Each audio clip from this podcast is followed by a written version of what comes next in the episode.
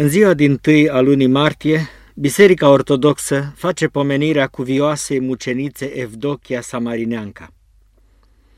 Această sfântă era din cetatea Iliopolis, samarineancă din Libanul Feniciei, și a trăit prin veacul al treilea, din naștere fiind necredincioasă și închinătoare la idoli. Și fiind ea peste măsură de frumoasă și petrecându-și viața în desfrânare, pe mulți îi atrăgea la sine cu farmecul ei și prin aceasta strânsese multă avuție încât și în alte țări se dusese vestea. A crezut însă mai târziu în Hristos, că trecând prin cetatea aceea un pustnic, anume Germano, și acesta luându-și sălaș aproape de locuința Evdochiei, din rânduiala lui Dumnezeu, se întâmplă ca ea auzea din casa ei neîncetatele cântări, citiri și rugăciuni pe care le făcea Sfântul în odaia lui, cuvinte de suflet folositoare, de evlavie și întoarcere la Dumnezeu, cuvinte cum nu mai auzise ea niciodată.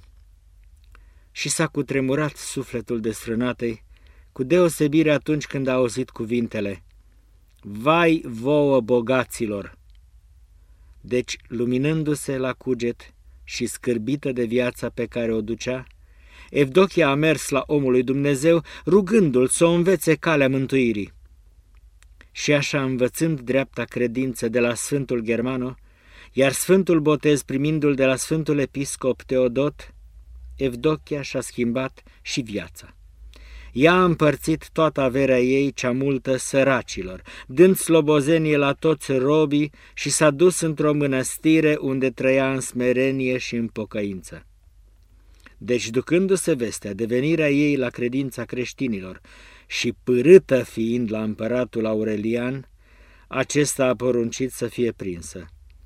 Dar atâta putere și atâtea semne minunate a săvârșit Sfânta Evdochia, încât împăratul însuși s-a îmblânzit față de dânsa.